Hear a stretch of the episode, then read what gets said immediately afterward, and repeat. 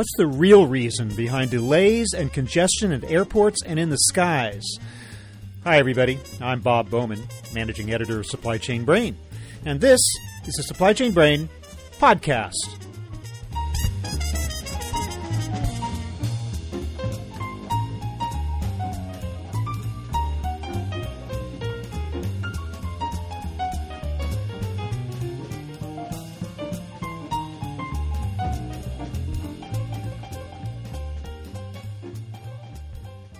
Air traffic control privatization is a hot topic these days. Proponents say it's the key to making the system more efficient and dealing with the rash of delays that plague so many of the nation's airports today. Opponents argue that privatization will place too much power in the hands of airlines, to the detriment of passengers, cargo, and smaller communities. That argument rages on, but my guest today has a more nuanced view. He is Michael Baiada, president of ATH Group Inc., a consultancy serving the air transportation industry. Baiada says debaters on both sides of the issues are missing the point if they blame the air traffic control system for the logjam. The solution, he says, lies with the airlines themselves, who aren't taking responsibility for their own operations, even as they lose billions of dollars a year as a result of system delays. We'll also hear Baiada's views on the controversial and long delayed Next Generation Air Transportation System, or NextGen. So here is my conversation with Michael Baiada.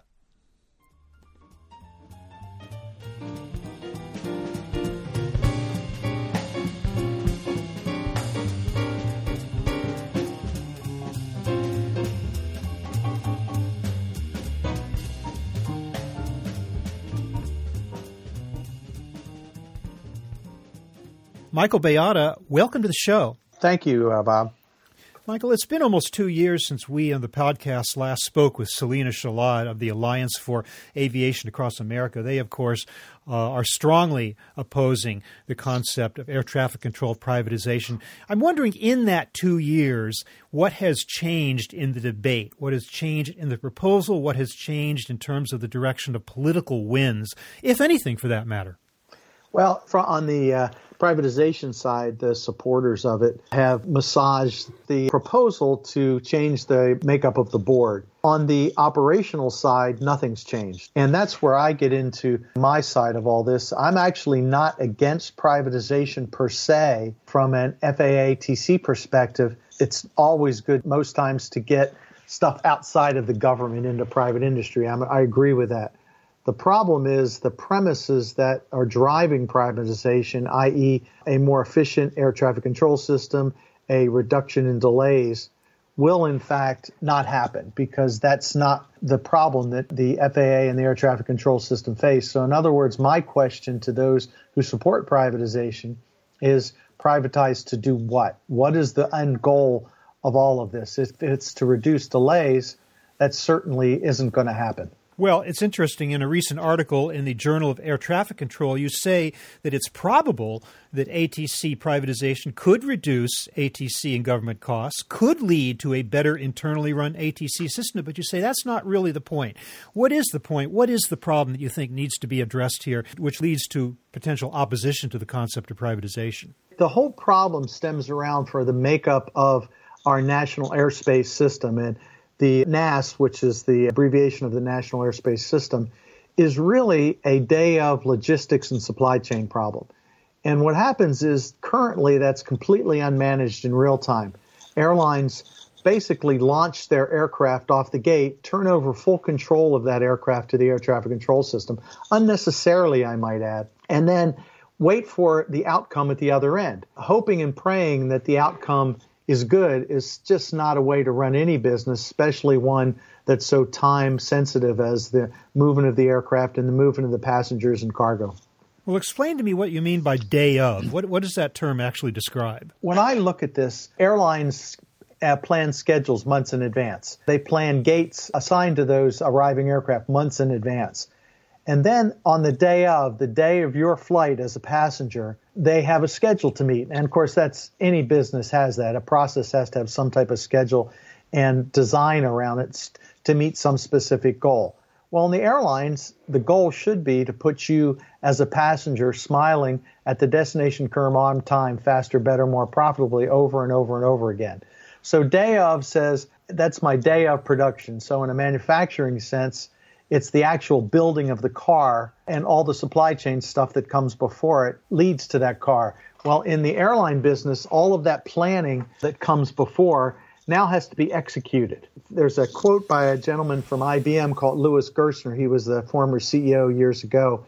And he says, it's all about who execute best wins. So the day of is about executing the schedule as planned to meet the highest quality and standards for the flying public. Well, that sounds like every business process of every company in existence. In other words, you have planning, and then planning runs up against the real world on the day of manufacturing or the day of delivery. What is the alternative? Are you proposing that there should be an alternative to the day of operation of airlines? And if so, what? It's not so much, uh, I wouldn't call it an alternative to the day of, because you're going to have the day of, it's the execution. The alternative is how you manage that. Right now, it's completely unmanaged in real time. It's what the military calls fire and forget. In battles, you want to fire a missile off and then completely forget about it and go on to the next task. That's not a good way to run an airline. And as the airplane pulls off the gate, and I was a commercial airline pilot for 35 years and an Air Force pilot before that, it's all about how do you execute to get that airplane where it needs to be and when it needs to be there. But first, before you do that, you have to determine what the best outcome is. And that's something airlines just simply don't do. As I said, it's launch and forget and turning over control to the air traffic control system unnecessarily. Airlines have huge amount of flexibility in the movement of the flight that they just simply don't manage. And what that leads to is lots and lots of chaos that you see around a Chicago, Atlanta, Dallas, LaGuardia, etc. Well, I'm not sure what you mean when you say turning over control unnecessarily. I mean, isn't it the case that the tower has control for takeoff and landing an aircraft within proximity to an airport. But once you get away from that, then you're in the system. Uh, should you not, by definition, be turning over control to the air traffic control system, to the in flight system? There's two parts of the in flight system. One is separation, which air traffic control has complete authority over. If I, as a pilot, am going to hit you as a pilot in the next 20 minutes, I rely on the uh, professionalism of the air traffic controllers to prevent that from happening. I'm absolutely 100% behind that. That's what all pilots and passengers want. The problem comes into sequencing and how that is put together. Right now, if you let 90 aircraft approach an airport where you can land 60 in an hour, that overloads the system. And just like any manufacturing, having inventory standing by waiting is not a very efficient way to run the operation. It also decreases safety in some respects, not a lot, but some, in that what you end up with is that 20 to 30 mile downwinds in terms of final approaches from the runway. You basically fly out 20, 30 miles from the airport and then fly back to the airport. It just overloads the system, causes the air traffic control system to become stressed, which you don't want. And you now puts huge amounts of variability in the actual arrival time of the aircraft. The alternative, which I suggest, is that airlines two, three, four hours prior to landing would take up the management of that flight and then coordinate that with air traffic control. For example, if you have a tightly packed queue of 30 aircraft that are approaching Chicago, the end result is that air traffic control will take the first one, leave it alone, the second one move it back, the third back farther, fourth, etc. And they do that simply because by the time they get the problem, it reaches their desk. The only solution they have is to basically de-peak or smooth that flow out backwards in time. Very inefficient. The airline, on the other hand, who can see the movement of the aircraft, the data is there. I mean, even if your any of your listeners can go on to trip.com or some of the other services and actually see all the aircraft flying over the United States. And taking that position data, determining when the aircraft is going to arrive and whether that has value or not. For example, I used to ask the co-pilots when I used to fly, what time should we land? That's an obvious question for not only the pilots, but the airline, but it's not one that's ever asked. And after a little hemming and hawing, the co-pilot would usually come up to the answer, well, we need to land on schedule, which is a very good first answer. The problem is, what if your gate's occupied for 10 minutes after your scheduled arrival time.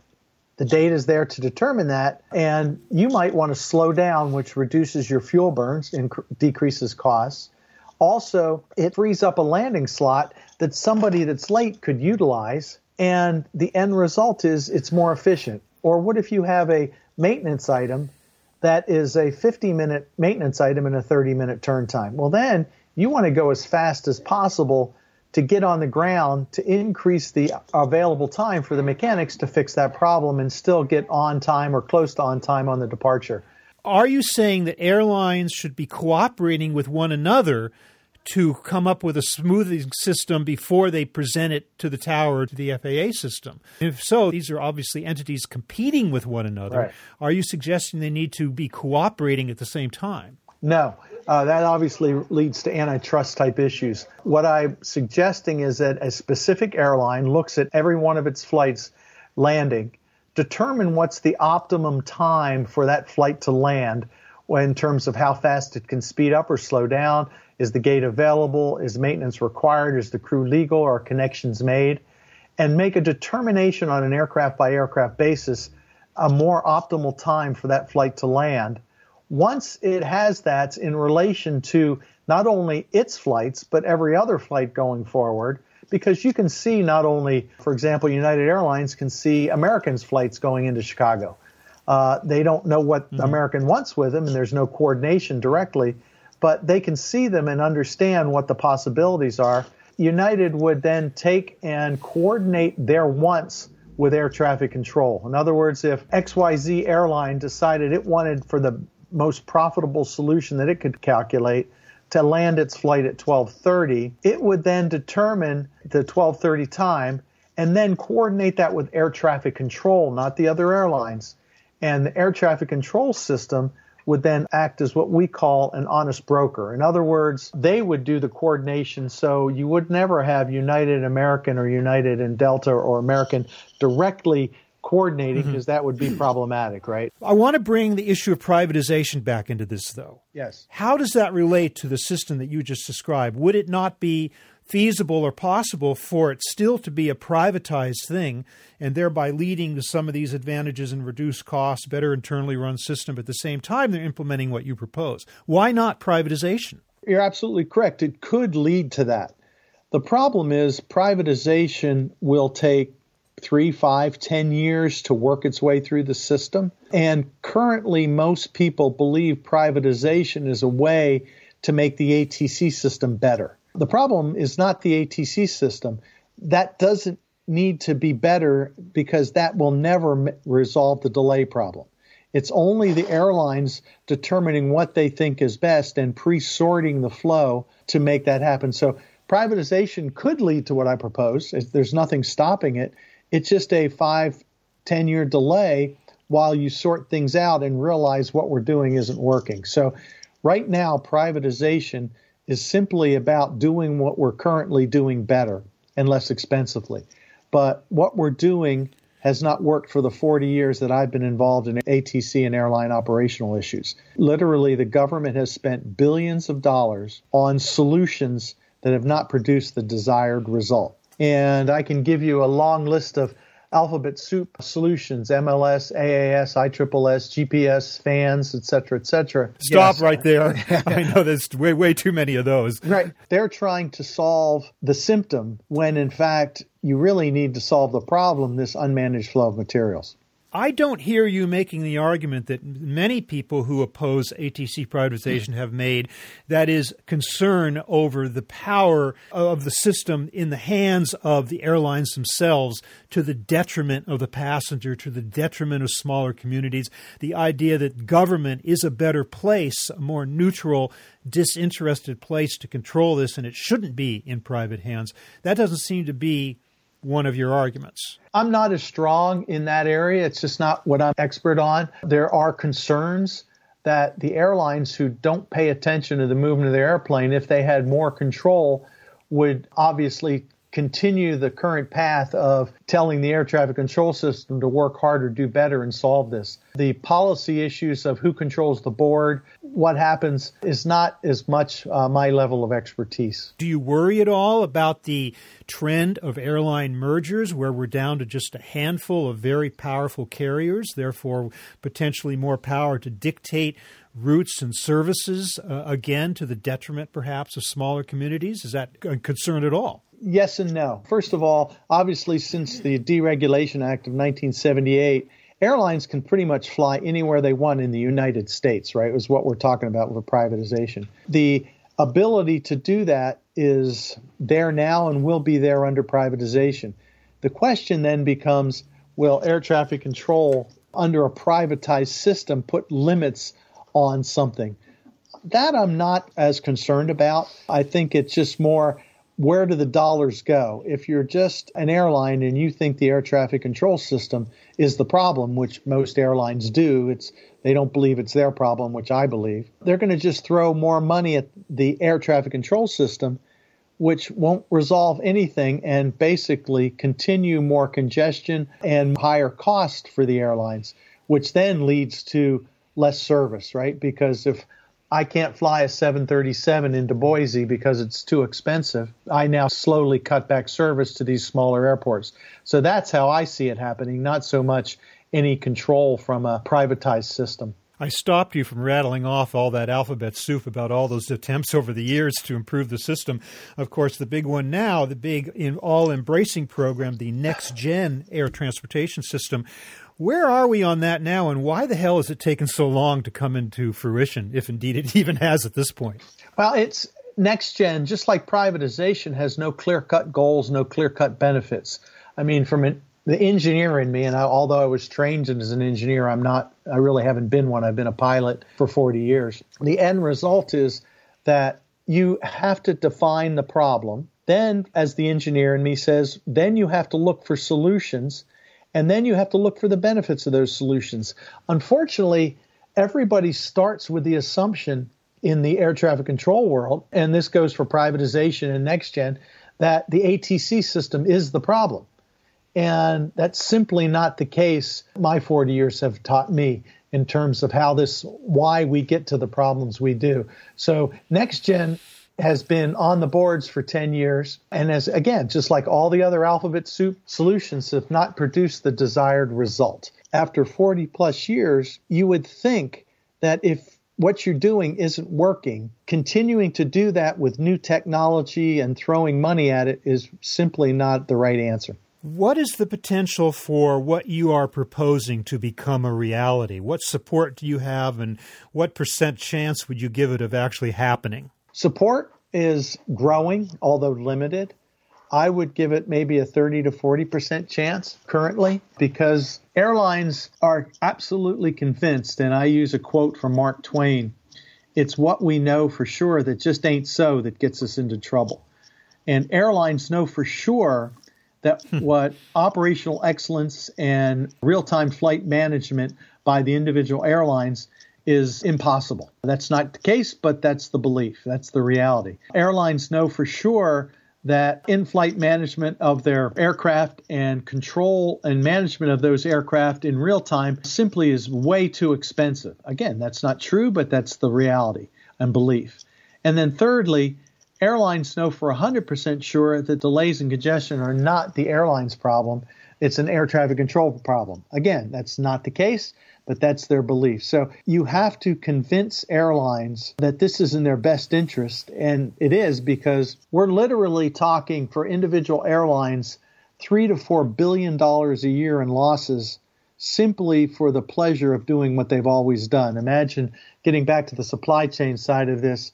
Imagine trying to run a General Motors manufacturing facility day of with absolutely uh, no supply chain tools, no logistic tools. You just sit at the, the loading dock and wait for the parts to show up. It doesn't work very well anymore. And the same principle applies to the airlines. Well, that certainly is a fresh angle on the problem and uh, adds some interesting challenges and observations to an issue that maybe isn't quite so cut and dried as we've been led to think when it comes to ATC privatization. But uh, Michael Baiada, I want to thank you so much for taking time to talk to us. Obviously, there's so much more we could say about this. That article that you wrote, which we all link to in the Journal of Air Traffic Control, is much, much more complex and has many more points of, of interest to make. But in the meantime, I want to thank you very much for being with us. Thanks so much. Thank you, Bob.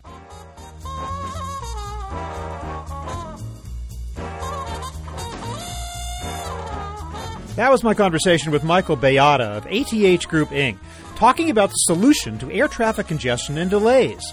We're online at www.supplychainbrain.com, where we post a new episode of this podcast for streaming or downloading every Friday. You can also read my think tank blog, watch thousands of videos, and access all of our other content, including the digital edition of our magazine.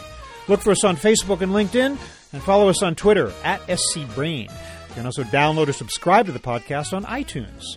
Got any comments or suggestions on this or any episode? Email me at rbowman at supplychainbrain.com. See you next time.